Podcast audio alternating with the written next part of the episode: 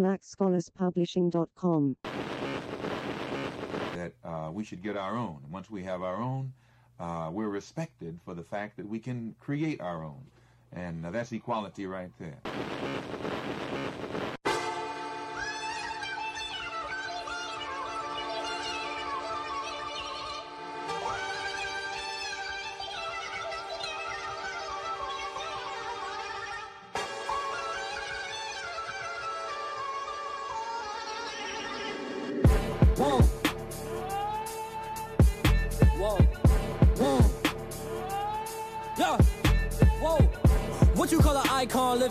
A record label, Misfits just did it. Nylon cover five minutes. Whoa. We are too hot in the business. Whoa. About to make a movie independent. episode 10 boy it's felt like it's been forever uh, and in reality it kind of has reason being you haven't heard from me aka teacher bae and by the way teacher bae is uh, an acronym b uh, black a and e educated black and educated nevertheless because most people who call themselves teacher baes aren't really teacher baes. There's a few out there though, but we'll save that for another uh, episode. Nevertheless, um, episode 10 of the Black Scholars Podcast, a community for black educators. I am your host, Leonard Andre Wilson Jr. Guys, guys, guys, it's been a minute. School has started back. It's been about four and a half weeks. Remember, I'm in Memphis, Tennessee area, so we go to school early. We don't necessarily get out very early, but we do start school very early, and um, it's been kicking my butt. Just being honest, it's been kicking my butt, and uh, I'm a seasoned vet. But I'm also a seasoned vet that likes to keep things interesting. I like to be challenged. It's one of the reasons why I have not been bored with education like other teachers who've been in the game for, you know, approaching that decade march. I'm not quite there, but I'm, I'm close to it. And um, and I, I don't teach the same lessons that I did the previous year or the year after that, or I mean the year before that. Like I don't teach the same lessons. Like I always um, still plan lesson plans like it's my first time teaching it. Even if I know the text, even if I know the standards like the back of my hand, it's a new group, new personnel, new students, and you know. Um, you have to approach it from a fresh perspective because ideally, good, effective teaching is meeting students at their levels, their current, present levels of understanding, and being able to lift and grow those students to uh, unseen of performances as far as assessments and writing and reading go, uh, and read language arts or English language arts, however you call it. Um, so much going on that I want to share with you guys that I can at this time, but I will uh, in the near future. But just know that I am good, I am blessed, I am highly favored, um, and really that's the main reason why I've been gone. Is it's been four and a half weeks of trying to figure this thing out, and I'm still trying to figure everything out. I got my data wall up, but I got no data up there, so. I've got to handle that because sooner or later my principal is going to nail me uh, for not having data up there. And it's not like I don't pay attention to data because that's my thing. I just haven't had the time to actually post it. And because the data always changes, I don't want to post it either because it's always changing and I want to get it right. So, nevertheless, this is episode 10 featuring Leatrice Olivia Whitney. I'm doing something new instead of just focusing each episode um, on a specific topic. I just want to interview educators. I just want to talk to them. I want to have real conversations. So, we literally talk about everything. Um, I do have a litany of questions that initially I use to kind of filter out who will be on the show and who won't be on the show uh, ideally, I want everybody on the show, but I think some people have um, their own personal agendas, and that's not really the platform for that. This is about helping each other uh, in this work that we do. And this isn't limited to just classroom teachers. You can be a guidance counselor, school psychologist, behavior interventionist, um, reading specialist. Um, it, it doesn't matter what your position is. Administrator, if you work with kids, if you are in, um, in the field of education, public or private, charter school or you know standard regular school, whatever that means. Um, doesn't matter where you're located. Um, I, I want to work with you. Uh, I want to talk to you. I want your content on this show, um, especially if you are highly effective, because we really need to support each other. And even if you're not highly effective, I want to talk to you too. I want to talk about your struggles. I want to be able to kind of, you know, pick your brain and pick your mind and see what's going on because I'm sure there's someone else out there that is struggling as well too. Just because you struggle doesn't mean that you're not effective. Just because you're struggling right now doesn't mean that you're in the wrong career, you're in the wrong profession. Uh, it might, but you know, everyone is going to get a bad year or two. Like that, that happens. I had a bad year, um, and if you seen me in my classroom every single day, you'd have been like, "Woo, that is an excellent teacher." But I know where I went wrong. Um, and so keep that in mind. So whoever you are, reach out to me. Find me on Instagram at the Black Scholars Podcast. Uh, oh, excuse me, at the Black Scholars Podcast. Black Scholars Publishing is the website. We still have the uh, Black and Gold Black Scholars uh, Mali Empire um, t-shirts available. Also, the book um, "Becoming a Highly Effective Black Educator" is available um, on Amazon or Kindle. Uh, even Barnes and Noble, it's available as well. Um, this show is available on Spotify, iTunes, Podbean, um, Google Play.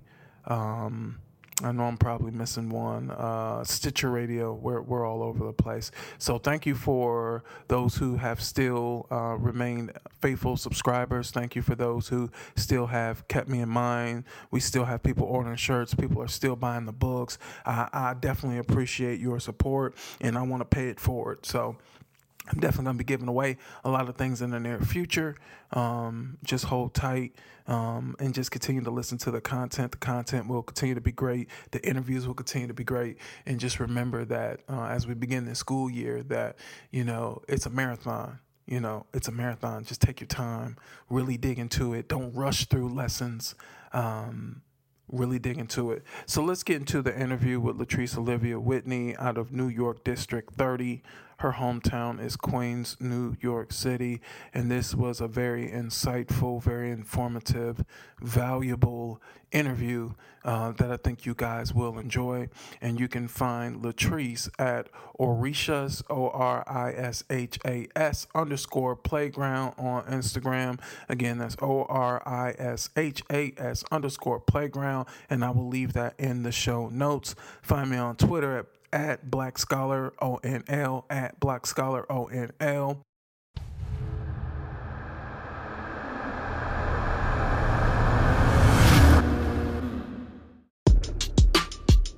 I'm thinking about a Yamaha. I'm thinking about a Yamaha. To get away from all the cameras. I'm over it, don't wanna fantasize.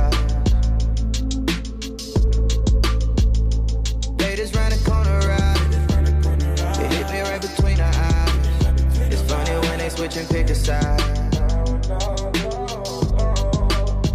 Ain't nobody gotta go through what I'm going through, no. But it seems like they all know what I'm supposed to do, so let's switch bodies for a day. You could be me and I could be you. Juggle the pile of shit that's bound to come through. You can have it since it's automatic. Now switch.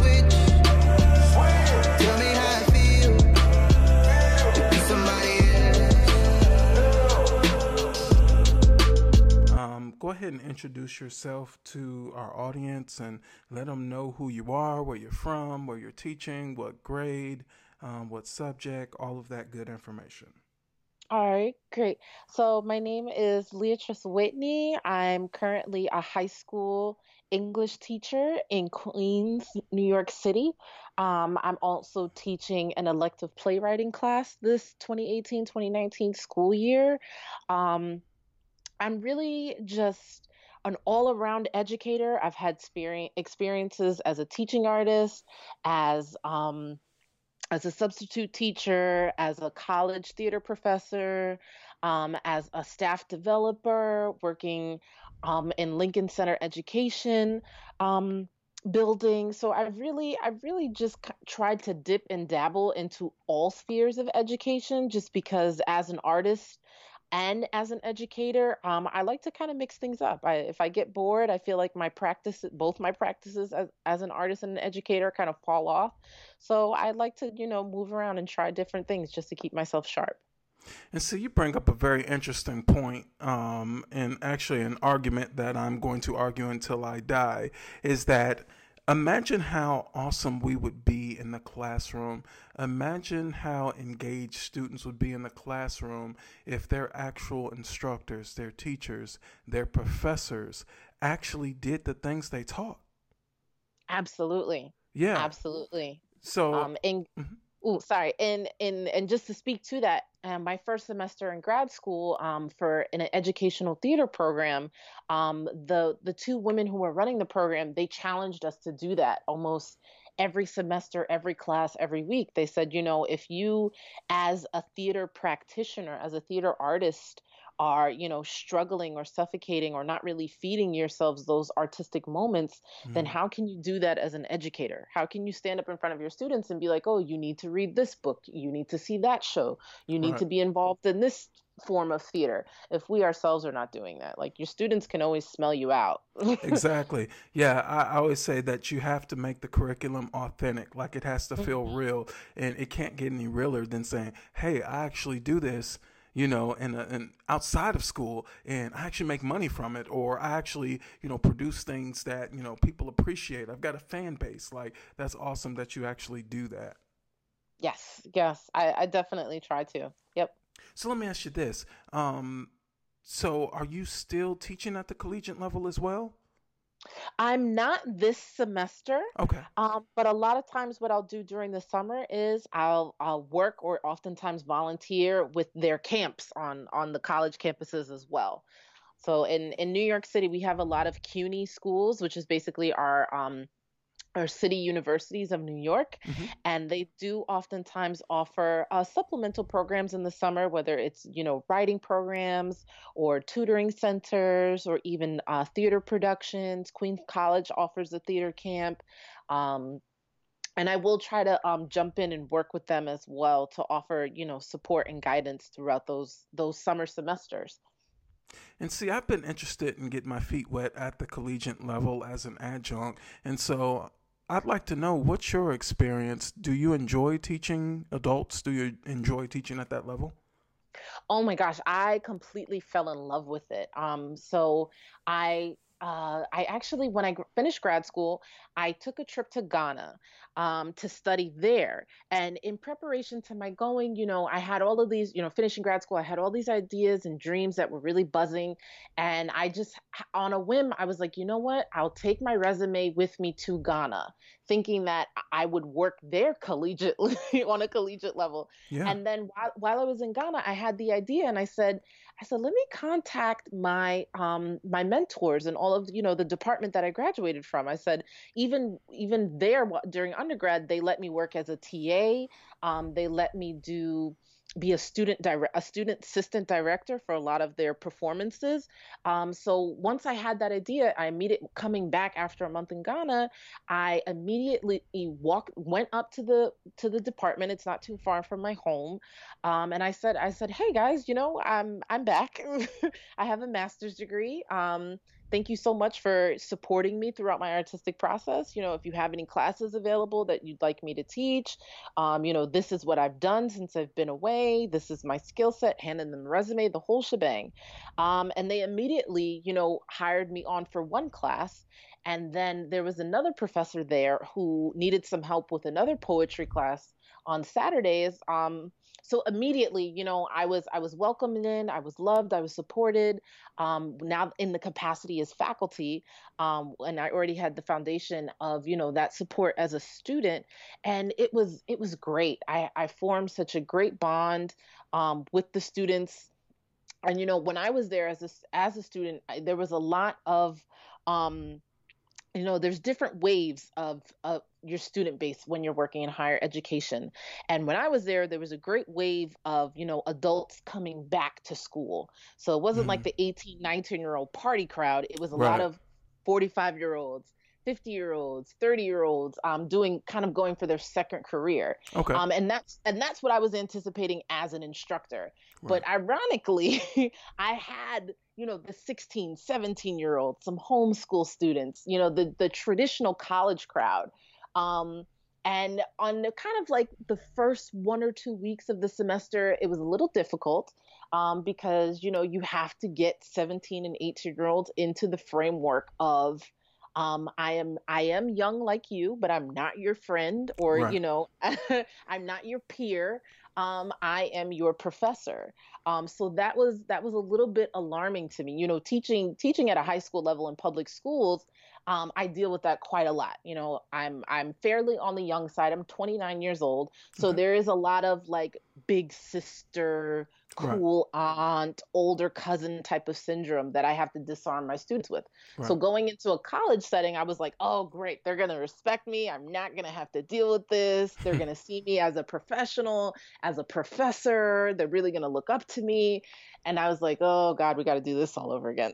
yeah, definitely. So let me ask you this. Oh, go ahead. Mhm. Sorry. No, go ahead. Oh, I was going to ask since you have taught at the collegiate level and uh, you've enjoyed it, have you thought about doing that um, on a full time basis? Have you considered getting your doctorate degree? I have. I absolutely have. I'm at right now actually I'm kind of in this little um middle ground of do I get a second masters? Um do I get an MFA as an artist Mm, or do I go full blown into kind of like that artistic research field with the with the PhD? right. So um, there's a lot of different, and even even with higher education, because I am in that arts field of higher education, um, I, there's even more of a struggle between do I get the MFA or do I do the PhD? Um, because as as um, academics in the arts, we don't 100% need a PhD. right. Um, we can, we can kind of ride out with the MFA, um, and you know do research that is producible, where we can you know do ethnodramas and very theater based research and turn it into a play. okay. Um, so there's a lot of there's you know in the education field as well as arts education there's a lot of wiggle room. So it's it's not very cut and dry. And and i have been talking to a lot of colleagues um, as well as mentors um, and they're kind of as stumped as i am because they're just like they're like you are so diverse in your teaching background. They're like you can literally do anything.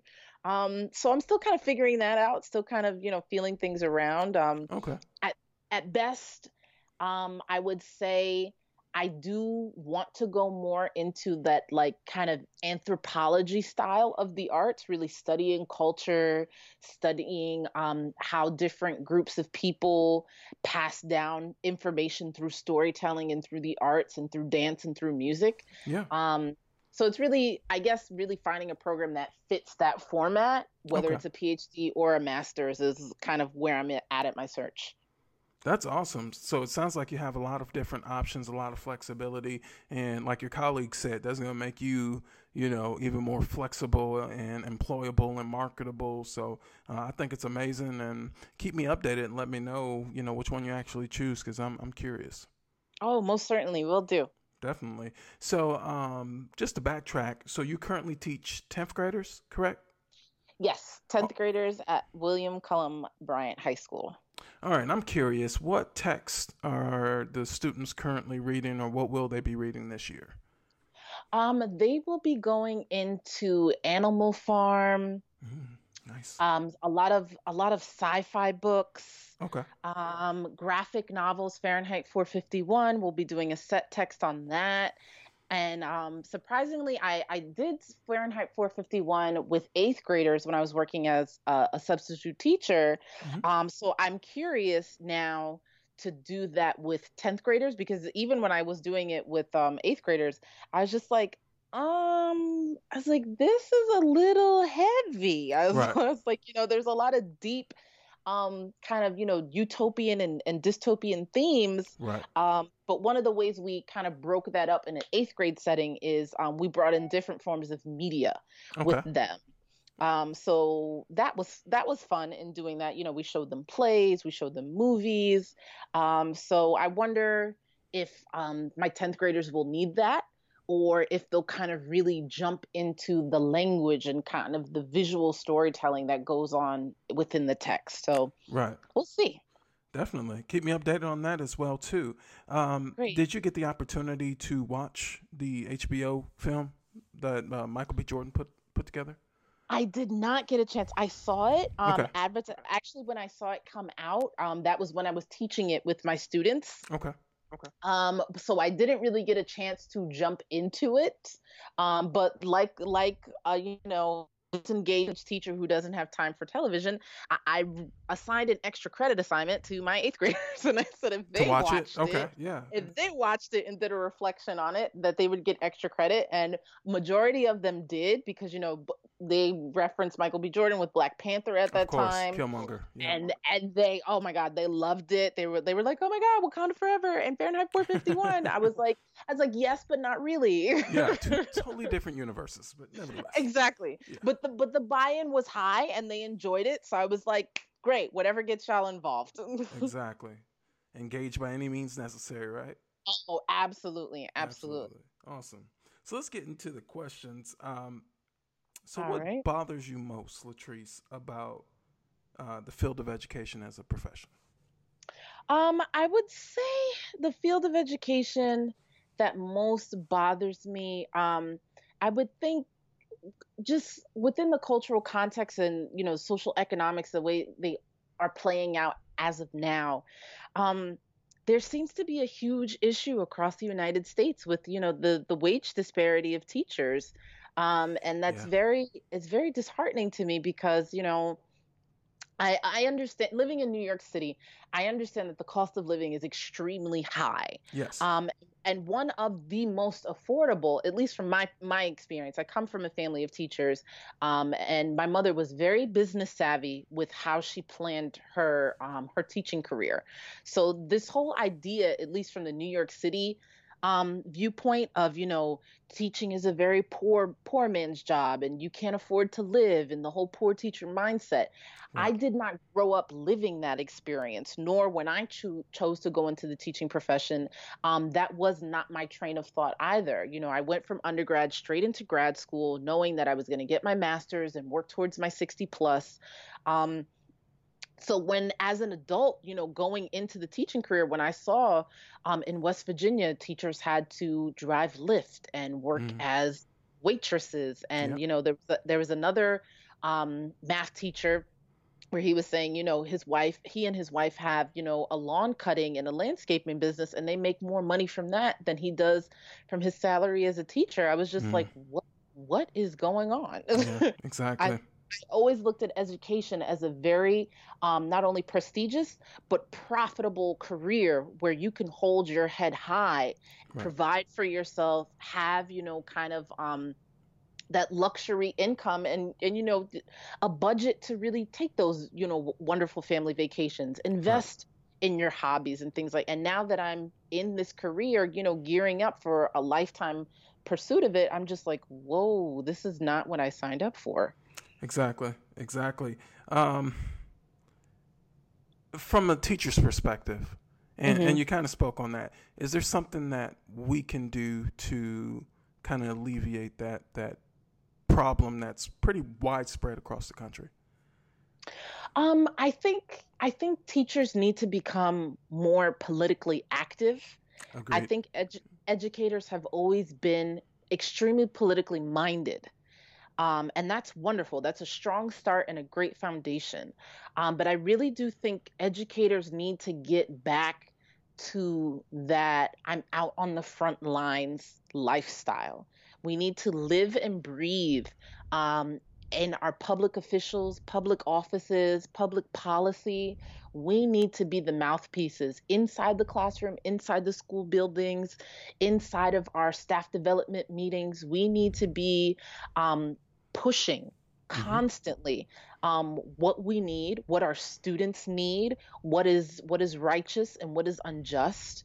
We need to constantly be that mouthpiece. I think to some extent, um, you know, with a lot of standardized testing and getting rated, and you know, uh, teacher teacher evaluations, we've gotten a little afraid, and rightly so. You know, teachers have been pulled out. There has been a lot of um, top-down rhetoric that is coming in and shaking things up and moving valuable teachers out of the classroom. Um, you know, we have people who have no educational background coming up with exams and telling us how to do our jobs, and we've been called glorified babysitters. Um, and that's un- that's all understandable. But at the end of the day, um, educators are powerful, and I think we need to take our power back by letting letting our letting our administrators know, letting our communities know that we are not going to stand for certain things because they are disservice ultimately to the communities and the children that we serve. Absolutely. Um, so definitely politically, but if going into education, if we know, like, okay, if I live in this state or if I work for this district in this county, that they pay X amount of dollars, I can see uh, the the teacher's salary scale or salary ladder and how that um, you know grows or or uh, in increments. It barely grows going into it, isn't there a way that we can be prepared to to deal with it? Like you said, uh, one of your colleagues has a business with his wife, and um, he's making more than what he's making teaching. But I'm pretty sure you right. combine them both, he's probably living a decent lifestyle. I would have to imagine. Right, right. Um, so I, I would definitely say just doing that being aware yeah. before you go into teaching or even thinking about like well one of because i had an, an educator for a mother one of the things um, she did with me was she really exposed me to those different facets of education. You know um, my mother was an educator for quite some years and then she stepped into an administration role and that wasn't the traditional you know school principal or assistant principal. Um, she was a staff developer okay and so so growing up watching her lead professional developments and things of that nature that exposed me to alternative careers within the school building yes. um, so that made me aware of all those different opportunities. And even outside of a staff developer she was also an arts coordinator. She did a lot of the after school programs she coordinated a lot of student talent shows and arts based performances within the school. So when i decided to step into you, you know the world of theater education that allowed me to see okay so i want to also pursue a role as a theater teacher an english teacher. And then when i get ready to step out of the classroom of course i don't want to be the traditional principal or assistant principal, I would like to be an arts liaison. I would mm-hmm. like to be a literacy coach. Um, so I think teachers really need to explore what other avenues and venues of education that they can pursue Definitely. besides the traditional principal. Um, even another field that's opening up in terms of um, just the business aspect of education, entrepreneurs. Um, yeah. So really finding you know what what niche or what product based information or tool you can bring to the classroom and then transforming that into a business as well um, TESOL and ESL programs are big now. You know, a lot of people, um, women who go on maternity leave, they supplement their income by teaching English online to a multitude of different programs. Um, so I, I really think teachers need to just, you know, sit down for a moment and really get creative and thinking outside of the box as, of the traditional classroom because there's there, there's multiple ways to supplement your income we just have to be diligent in talking about it for one thing and then finding yeah. out and researching definitely definitely and i would add to that, uh, it should be a natural fit. Like I, I, I would hate for someone to do something that, you know, like you said, driving Lyft. Now, if you enjoy speaking with people and you don't mind people in your car and, you know, you've been living in the same community for forever and you know every, you know, neighborhood and community, then maybe that's something you would enjoy. But if you don't enjoy that, um, I wouldn't add additional stress um, by doing something you don't like just to earn additional income. Try to find or create, you know, a fit that fits you and your you know passion outside of the classroom or like you said there's a lot of uh, what do you call it, edupreneurs right? Yes, you know, entrepreneurs. If you're if you specialize in you know getting students to know and use their own data, you know that could be a business, that could be a product, that could be uh, a coaching, consulting opportunity. So really look at yourself. Do some deep diving and figure out what is it that you enjoy doing, and find a way to uh, supplement your income because of it. Definitely. Absolutely, absolutely. Um, you know, I I even went to one um, professional development training session, and uh, the instructor opened up the session by saying, you know, if you are a poet, raise your hand. If you can sing, raise your hand. If you play an instrument, raise your hand. Um, if you performed in a play before, raise your hand. So a lot of times teachers are a lot more talented we and are. have a lot more skills that yep. we give ourselves credit for. Um, Absolutely. So it's really about doing, you know, doing that kind of inventory assessment on your own self. We're constantly collecting data on our students and and you know tapping into their skill set. Tap teachers need to tap into their own skill set and really do, you know, a mock-up of what they bring to the classroom. We we are a, a resource of money and and skills and different trades. Um, but oftentimes we ignore ourselves because we're so busy serving others. Um, if we just turn give ourselves a little bit of time, just maybe 10 minutes every day, we Absolutely. we could find a, a, a, wonderful source of businesses and opportunities and additional income to really just meet every need. Totally agree. Well said. Thank you. So let me ask you this. What bothers you most about the art and science of, of teaching, of actual pedagogy and instruction? Um, I feel like the actual art and science of teaching um, is not really considered an art and science of teaching um, on a mainstream level. I right. think for those who do it and for those who are in that educational community, no matter what sphere or sector of the educational system, we know that because we live and breathe it. You know, we right. we we take those classes, we sit down, we you know, we go throughout the undergrad and the graduate experience and the student teaching, we know that it's an art. We know that it's a science. We know that not just anybody off the street can do this um, because we've dedicated our our whole beings to it. Um, but I cannot tell you how many times people have said to me, um, I didn't know it, it, you had to have a master's degree to be a teacher. I didn't know it was that involved to teach. I didn't know that you had to do all of that. Right. And I was just like, I was like, yeah. Do you want literally anybody teaching your kid? no. Um, do you want someone who just, you know, because when you think about it on a on an undergraduate level, that's kind of just your introduction to education, your introduction to your field that you're going to be studying. Mm-hmm. Um, so when I put it that way towards, you know, people who oftentimes confront me with this, I was like, do you want someone who has just been introduced to something, kind of guiding your child to learning? And nope. knowledge. I was like, I was like, you want someone who has a master's. You want someone who is constantly involved in the latest trends and the latest studies and and statistics and data on how to best teach and how children best learn. Um, and you know, every once in a while they'll still kind of look at me with this glazed look, like, uh, but you're just a teacher. Um, so I I think that if anything, um, upsets me because it's just like I, I I feel like on a mainstream level on a, on an everyday level, teachers are very much underrated. Um, very. Uh, it's we don't really get the respect and and maybe that is because of the wage disparity you know sadly in the united states we we offer we garner respect by how much you're paid um that could be one thing to do with it. It could be all the standardized testing and all the hypocrisy that goes on with that. You know, we we have to do individual education plans via IEPs, but then every student takes a standardized test. So that kind of just just mismatch in those arenas. It could be a lot of things. Um, but I, I really feel like educators are not valued for um, what we do, what we're capable of, and um, the effect that we have on our students' lives and as well as the, the families that surround them. Do you feel like there's something we can do to start to attract that respect from society and mainstream as a whole?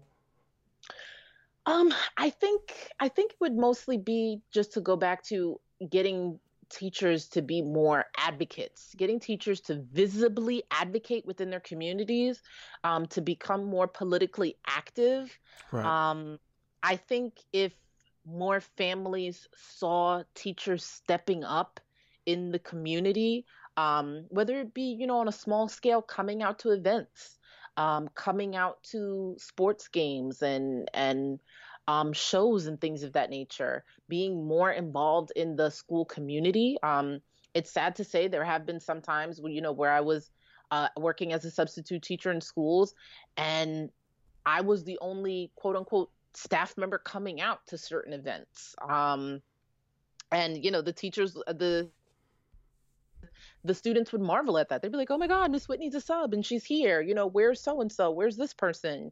Um, this is my favorite teacher, but they never show up." Um, it's it's a multitude of things, but I think a great place to start would be um, teachers becoming more politically active. Now, you said something that kind of triggered a, a, a inquiry in my head here.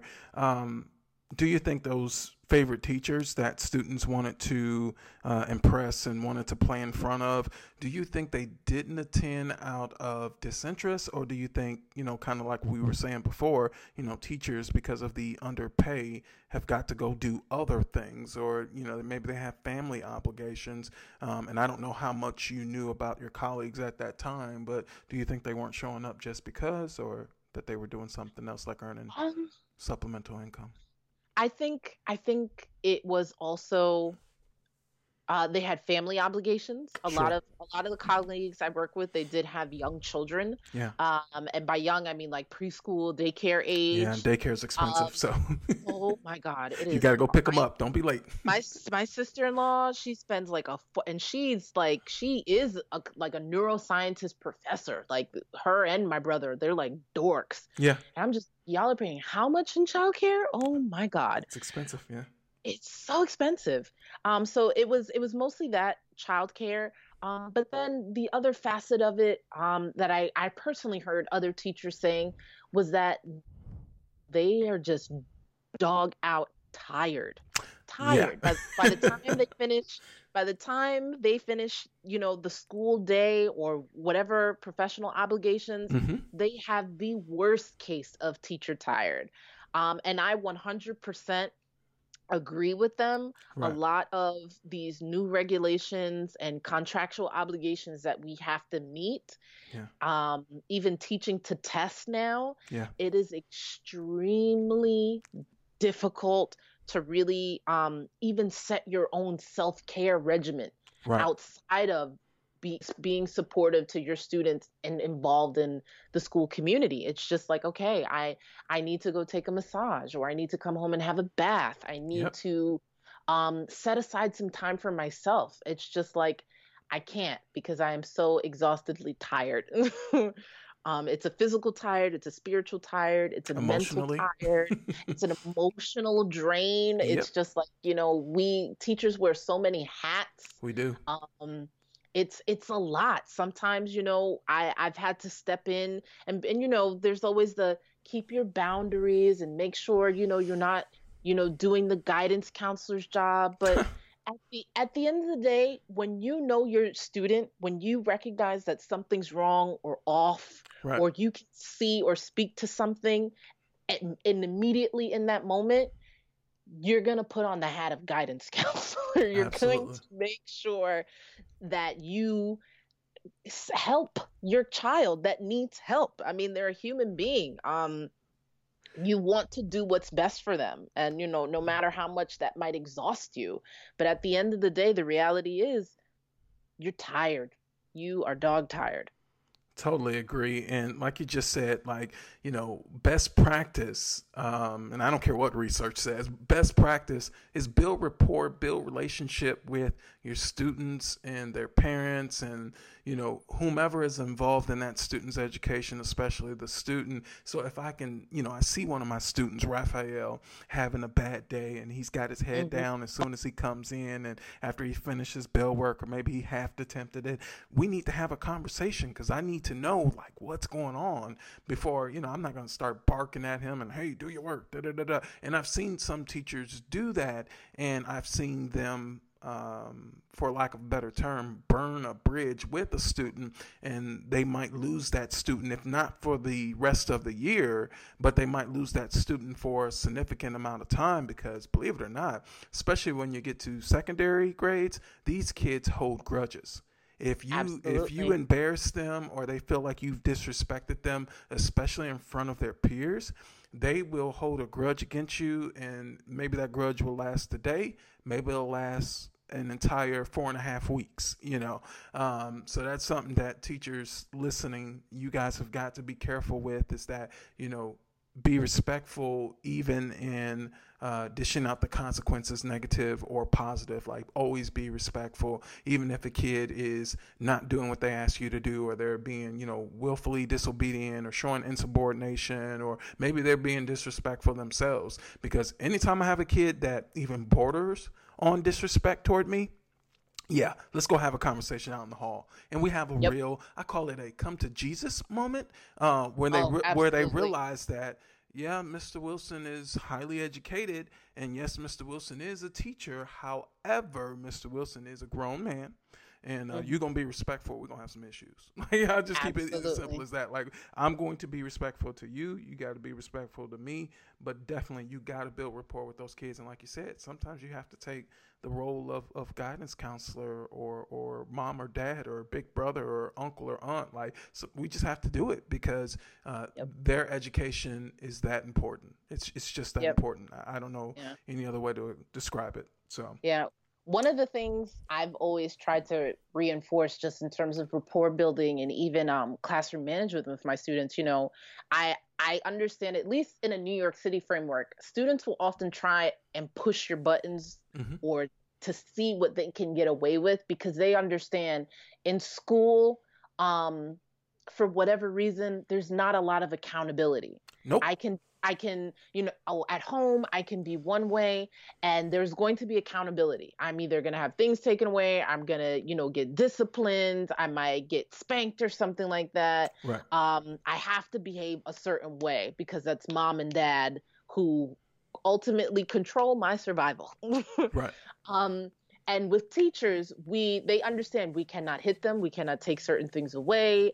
Calling mom and dad they have some way of oftentimes intercepting that. Um and i just ultimately let them know. I say well if you behave that way outside of school in the street what are the natural consequences for that? And they'll you know Mm. they'll say the, the police will come i'll get arrested or i'll get fined or something like that and they'll give me that kind of thing. And i'm just like really you will get arrested and fined if the police come I said honey that is that is the ideal situation of what will happen when the police come Right. i said in this day and age if you behave that way Right. that's oftentimes a life and death situation Right. Definitely. I said, and I understand that may not be something you want to hear right now, or that may be triggering to you, depending upon your your life experiences and situation, and whether you've lost someone or not. I said, but we're living in a day and age. I said, especially for me as a teacher, where I've I've lost students. Mhm. I've I've sat down one day and the student is here, and the next day they're gone. As I, I even remember being in high school, you know, and I went to an all girls uh, Catholic private high school.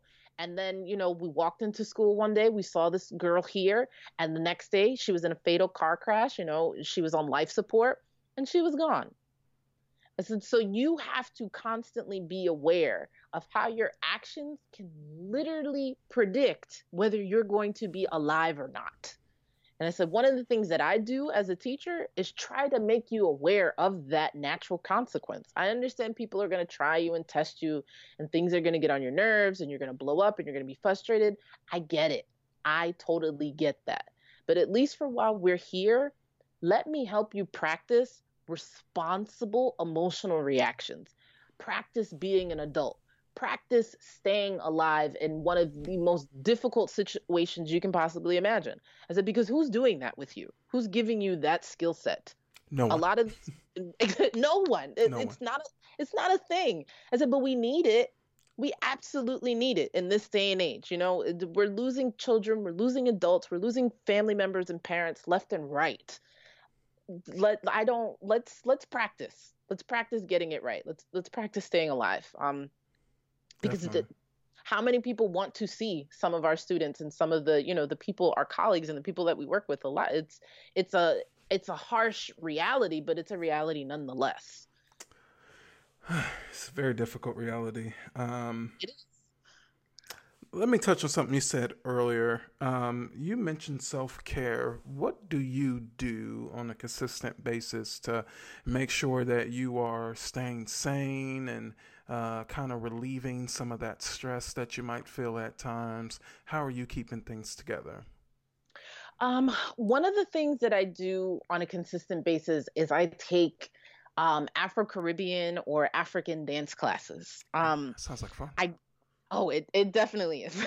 I grew up dancing all my life. Um, and one of the studios that I'm frequently frequenting now um, is uh, Kumbe Dance Studio in uh, Brooklyn, New York, and they just have such a variety of of dance genres and drumming classes that really help me, um, especially as such such a heavy, heavy cerebral um, person. I'm either I'm always researching or doing some type of like very deep thinking work.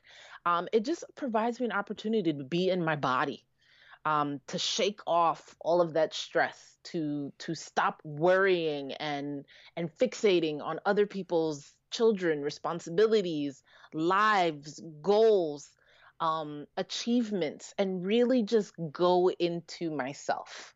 Um, I think as teachers, that whole concept of um, being selfish, being self centered, um, having joy that is independent of everything around you, that's very taboo and it's very scary um, because, you know, our, a lot of our training is built upon focusing on other people, supporting other people, being responsible for about 30 of the 35 other human beings in the room.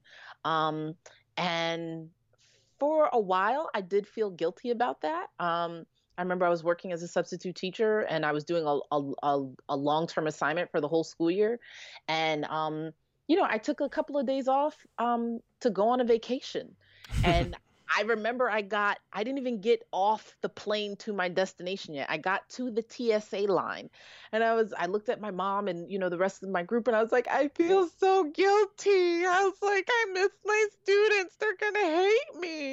And, you know, my mom is also a teacher and there was another woman who was a teacher. She was like, Oh my God, are you serious? I was like, I'm really serious. I was like, I should go back. This is bad. They were like, Shut up. You earned this they're like you earn this you're doing you're doing a great job you're gonna have to come back to your job like they were like they're fine without you i think um we kind of develop as educators like this guilty parent thing where it's like we have to be with them all the time rather than being with ourselves um Right.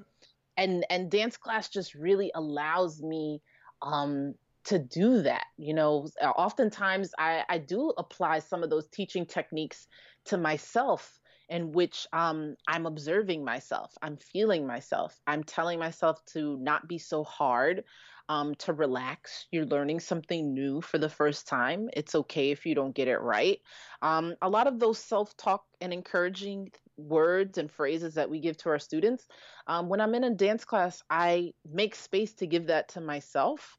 Um, so that way, when I come back to the classroom, um, I have, I have my cup has been Mhm. Filled. I, I can pour back into myself so that way i can pour back into my students and colleagues. It's it's really hard to pour from an empty empty cup and i've seen um, other teachers do it and i'm just like man you got to get some hobbies.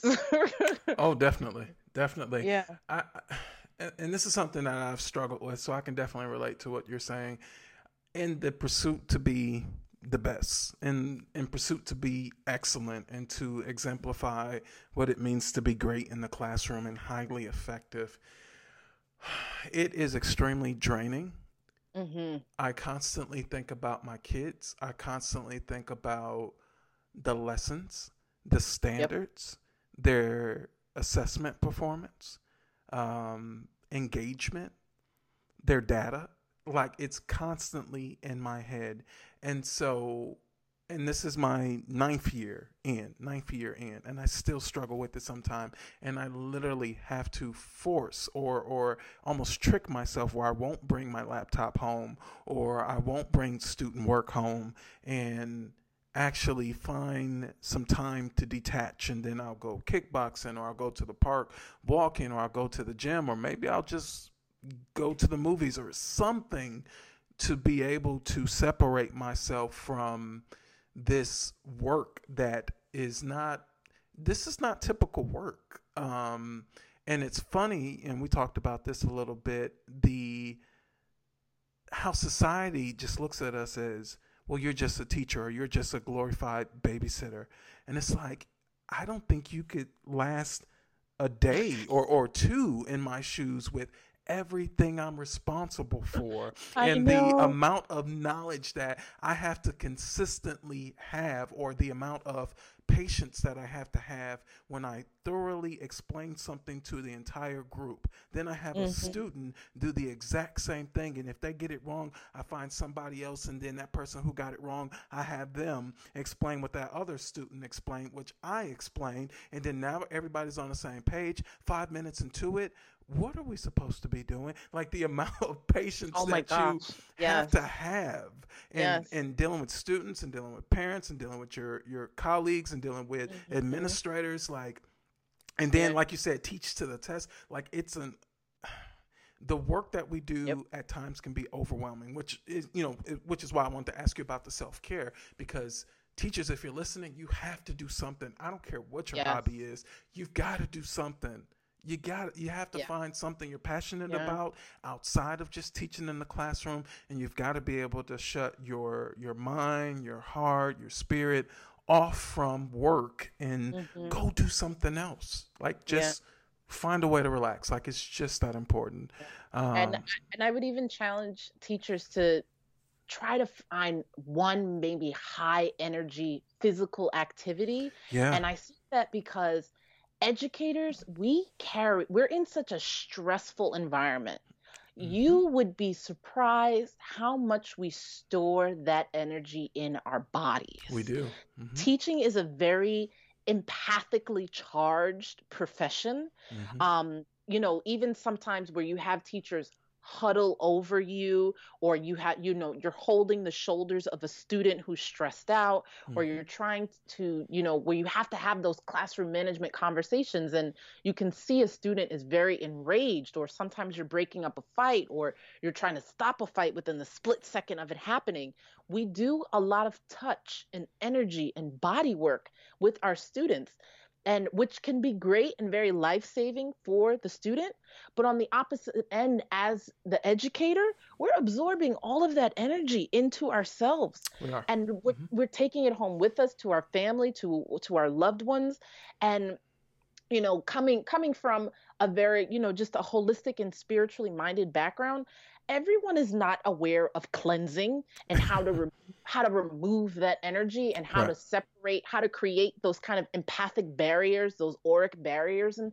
and things of that nature um so if you can get out into nature and just kind of ground putting oh, your feet onto the grass it, it feels or, so good or running or just kind of any anything physical where you're really moving that energy around your body even yoga yep. uh, I, I highly recommend it um, because a lot of a lot of that stress, you know, we're seeing drop down through the age range. It's not uncommon for a 29 year old, um, a 35 year old to have a heart attack, to have a stroke, to drop dead at the time clock. You know, my, my mother always mm-hmm. warned me um, because she had, she witnessed colleagues of hers literally drop dead at the time clock in the morning. Um, so so educators, you know, please guard yourselves, work, do whatever kind of physical body work, energy work, please. therapeutic therapeutic work um, that is necessary because we we are a very vital source to our community. Um, but that that's all secondary if we're not taking care of our physical, emotional, mental body, spiritual bodies. Um, we that needs to be first and foremost. We need to be more selfish with our health please please and and and to add to that holistically um, that does mean nutrition is important as well too. Like drink yes. plenty of water plenty of water. Um, eat healthier. Uh, mcdonald's and, and and burger king and these fast food restaurants mm-hmm. you can't eat those on a consistent basis. I know we're super busy. I know we got to get here and there and there and do this. And so sometimes because they're convenient and they're cheap we eat them, we rely on them, but you've got to be able to balance out your nutrition and try to eat as healthy as possible. Eat your vegetables, like mom used to say, like eat them. Oh, like yeah. you, you, you can't eat a hamburger and French fries every single day. Like yeah. It, it, it's killing you, like in so many Yeah. different ways. And you're snapping at kids and you're snapping at coworkers, and you know you're not Mm-hmm. paying attention in, in, in faculty meetings or PLCs. It's Yep. because you're not at your best. Like, how can you be at your best in the classroom if you're not at your best outside of the classroom? And uh, I mean, we can all improve, uh, including myself. But I'm always mindful of that. I'm like, wait a second. How many times have I eaten French fries within the last two weeks? It's like, you you want French fries with that? Nope, I don't want French fries with that. Actually, I'll take a Greek yogurt, please. So you know, you just got to be mindful. You've got to Yeah. be mindful. Yeah, that's actually another a form of my health care. Um, Sundays, Yeah. I, I not even and not even till Sunday night. Usually, when I'm up on Sunday morning doing breakfast, I stop and I do my meal prep. Why not? I meal prep all my lunch for the rest of the week. I make sure I either um, have a smoothie in like a little Mm. mason jar um, for breakfast and with my lunch. Um, some type of either green leafy vegetable or Mhm. some additional fruit as well Definitely. um, just because I know how difficult it is. You know, waking up in the morning, if I Yep. can't get a well balanced breakfast, I'll do a smoothie. I'll put some protein in there. Um, you know, and things like that. I'll do a liquid breakfast. So that way, when I'm up in the morning, I do my shower and everything. I need to get out because traffic is horrendous. teacher travel and, you know, teacher traffic. I get it. right. Um, but that's that's still not an excuse to let go on yourself, your nutrition and your diet for the day. Like your your brain needs a certain amount of calories in order to function in the morning. And then you have your brain has to function so you can guide other brains to function. So um I think you know really being cognizant of how can I best utilize my time throughout the week? How can I take those quote unquote small moments of time and, and really make sure I'm setting myself up for success. We're constantly saying that to our students, you know, I want to set you up for success. Right. Um, we, we want to do that for ourselves, right, teachers? Like, Of course. Yeah, definitely. Definitely. We want to take all of those token phrases that we give to our students and really start turning them inward and giving it to ourselves. Um, because if we can be great to someone else's children, why not be great to ourselves? Exactly. 100% agree. Let me turn let me turn the conversation a bit. So we've been Okay. speaking very general, which uh, I'm, I'm I'm fine with because this is great information for everyone, all educators. But this is called the Black Scholars Podcast. So Yes. so we we are uh, narrowed and niched into black educators, especially because there's so few of us, and Mm-hmm. there's so much content out there that really it overlooks us, uh, especially black male educators. So let me ask you this.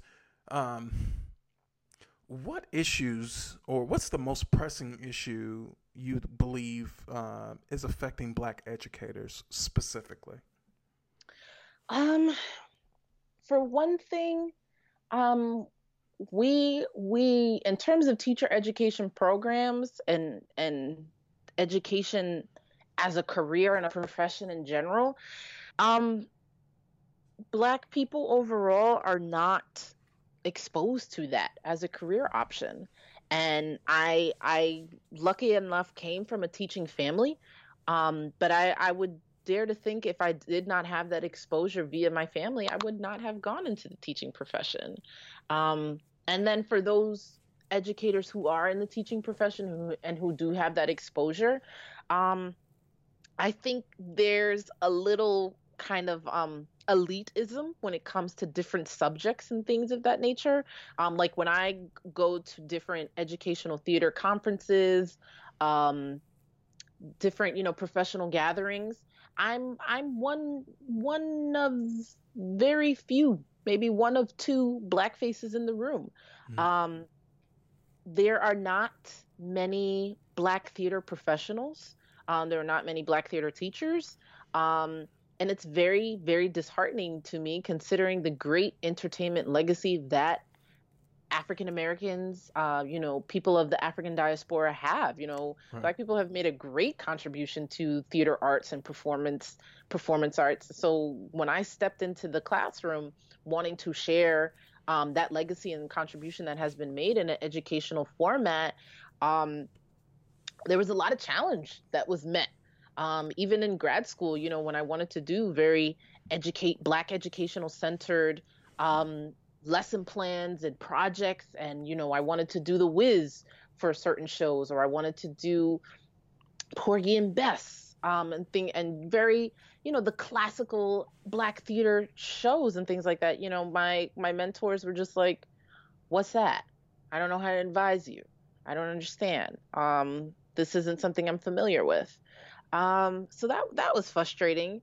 Um, and then when looking for uh, you know black educators who are taking leadership roles in school buildings it's not it's not something i'm seeing a lot in new york city um, I'm I'm mostly seeing black educators within the classroom. I don't see too many or um, diverse roles really. We might be more school principals and assistant principals, but when I'm looking for uh, grade leaders, curriculum instructors, um, professional development workshop leaders, um, you know, we have um, different arts education, you know, arts liaisons and different grant writers, um, directors, musical directors, lighting, set designers within the school, within the school framework.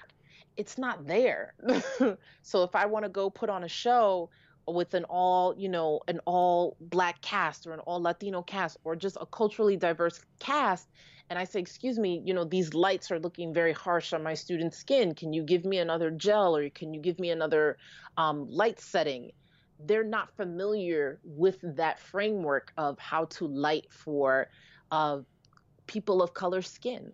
Um, if you know i'm if i ever code switch in a classroom and i'm being observed you know i'll get feedback you know well i didn't understand what you said at this point make sure you're speaking english and i'm like well my my students, you know, they speak English, but culturally for that moment, it's better. I, I reach a certain higher level of understanding if I'm speaking in Jamaican patois. If I use this particular, you know, street slang, if I make a reference to the new Drake song or a Cardi B song or a Nicki right. Minaj song, if I go into Dominican slang or, you know, uh, a certain Spanish slang or dialect to really drive home the root of what I'm talking about, I said, that's me teaching to their cultural capacity or their cultural capital. Right. What are you talking about?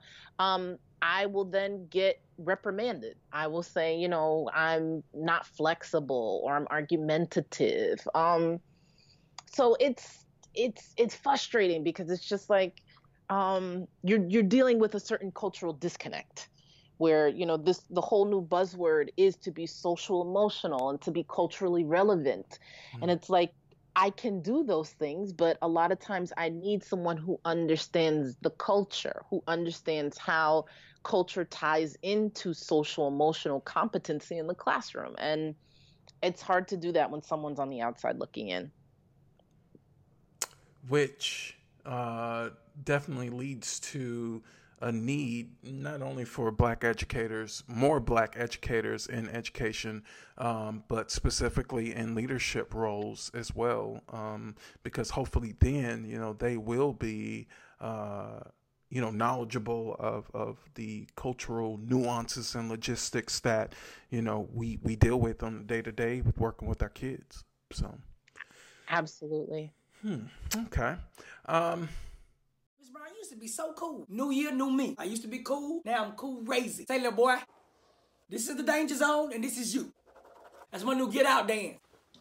When you see me do it, just walk to the door and get on the other side of it. I told one parent, your kid in here throwing tantrums. What do you do when she throw tantrums? Parent gonna tell me, I just usually let her get her way. And I see what the problem is. You! Would y'all please stop? Okay, keep on not stopping. Watch how ignoronious I'm about to get. I'm in a parent meeting with a grandmother. She telling me how good her kid is. He's mannerable. He's smart. I'm looking around trying to figure out who she talking about. He's loving. Not Jadarius, aka Jademon. He's sweet. He bad. He's punctual. He's handsome. He is anointed. And suspended. I'm gonna start a new group called the Belt Disciples. Say, little girl, you a little too little to have such a heavy set attitude. That's not what we use glue for. Keep doing what you're doing, and I'm gonna do whatever I gotta do to stop you from doing it. And watch what I do. You need to smear some deodorant on your attitude because it stank. Because right now it's something strong enough for a kid with pH balance for suspension. The academic coach gonna come here and tell me I need to try a softer approach when I'm dealing with discipline. That kind of approach will get you approached the wrong way. All right, academic coach, I'm finna start acting academically uncoachable. I'm gonna win in the end with this pen. It's about four, five, six, seven, eight, nine of y'all that I wish I could accidentally thump.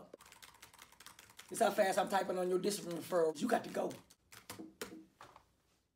Is there anything that you're reading right now or that you've read in the past that you'd recommend to the black educators listening? Um, I would definitely say, um, oh gosh, there's this, there's this book that I used for my research. I believe it's called what is this book called? Um, it's something to the effect of how to teach. Hmm. Okay, let me come back to the book because I don't remember the title. Um, one of the things, one of the things um, I wrote, I read in undergrad, um, was a essay by James Baldwin. mm, I love him. And James, oh God, James Baldwin is definitely one of my favorite, favorite, favorite human beings of all time. And then, like, favorite authors, writers of all time. And it was a letter for teachers in a time of turmoil. And I randomly was just kind of taking a mental break from um, writing. Uh, I think I was in, it was writing for an education class, and I just came, ac- I stumbled across James Baldwin, and um, I really feel like it was almost like his spirit just guided me to that particular essay that he wrote because this literally became the framework for my whole reason for teaching, um, my call to teach. Um, I do feel like education and teaching in and of itself is a very spiritual act. Um, it's not, you know, it's not like, oh, I'm going to become a postal worker. You have to, have to, have to be called to that. Um, and it really just explained a lot of the cultural nuances, explained the relationship that educators have to have with black boys, the relationship that educators have to have with black girls, the relationship that educators constantly have to understand about um, society at large and, Amer- and the American government's relationship with black people, black culture, black families, black mothers, black fathers, black students, um, in such a way that was not um, sugarcoating anything, but it wasn't really um, berating you with the negativity and the violence that black people often experience. It was just kind of in this very um, James Baldwin seriousness, but in a very pulling you in and like, honey, you need to get this or else we'll walk away from what you're doing.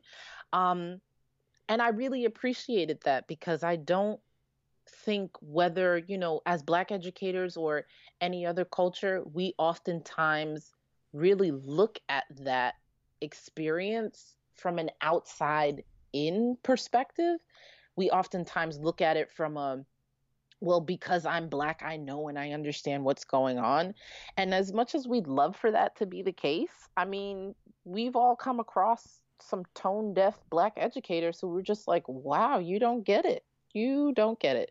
Um, so it really just kind of reminded me to always be connected, to always understand, to um, explore other avenues of blackness within my own community that my experience as a black american woman is not the same experience as say uh, uh, someone from Haiti or, or a student who is Afro Dominican mm. or a student who, you know, is maybe coming from Ghana or Sudan or maybe a student who is, you know, Afro European. Maybe they grew up in Italy and they have a uh, African heritage from another background and cultural um, stance that I may not be able to directly relate to. So um, it inspired me to really go dive deeper into um, my African diaspora uh, learning and research so that no matter what um, shade or hue of blackness that comes into my classroom, I have some foundation for understanding them because that that's important. That is very important to not just kind of lump us all together because that's what our oppressors do. And um, we do not want to be that same oppressive force that our students have to deal with outside of the classroom right. or in other people's classrooms. We mm-hmm. don't want to be that to them because then they're just like, well, I I will surrender all hope. right. Because someone who looks like me really doesn't understand me. Perfect. Well said. Well said. Um, what's last question? Okay. What's one piece of advice you would give to a black educator listening to this podcast um, in, in, in terms of how they can improve, whether that's personally, professionally, combination of, of both? Um, one of the things I would say um, for personal improvement I would definitely say just to go just to go back and really drive home that self care. Yeah. I would say self care, self care, self care, self care. Um, I I really believe in self care um, because it's all about setting those personal boundaries for yourself. Well, really setting those professional boundaries for yourself. Um, if you are thriving as a person on a human level within the career of education, there are no limits and bounds for how you can soar professionally. Um, and I really feel like because of you know all the different avenues and just different opportunities for us to be pulled so and stretched so thin in teaching, we really need to secure our our self time, our me time. Um, so that way, when someone comes to us and says, you know, oh, I need you to do this after school thing, or I need you to stay behind for this, I need you to do that, you are so secure within yourself. You have developed such a rich schedule of me time that if that extra thing your supervisor or a colleague or a parent or even sometimes a student is asking you for help with, you know I can't stay on Tuesdays because I have to go for yoga class. I can't do this on a Friday night because, you know, that cuts into my activity time that I I'm so looking forward to.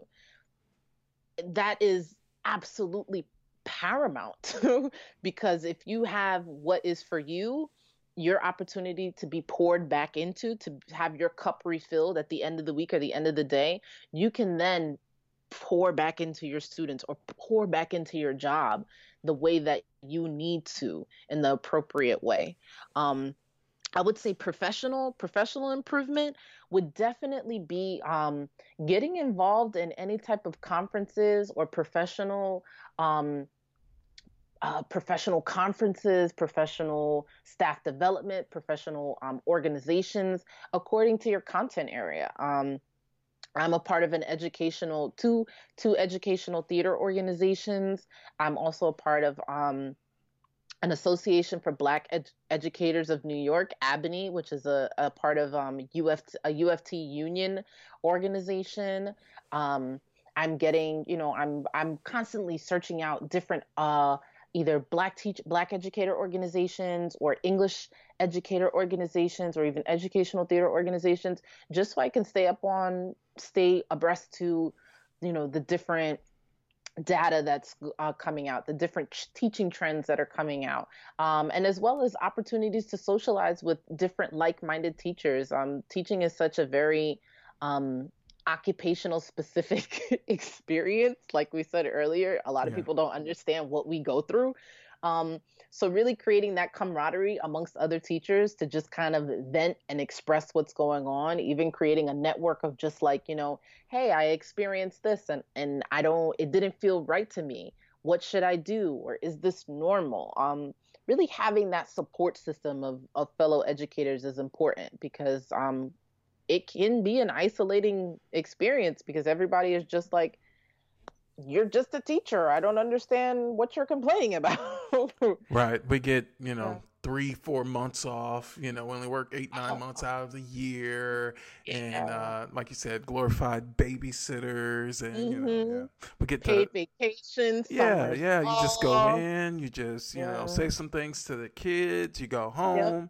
You're done easy. by three o'clock. Oh, what are you complaining about? Yeah, what are you oh, complaining please. about? Get on easy street. Yeah, yep. sure we do yeah, yeah.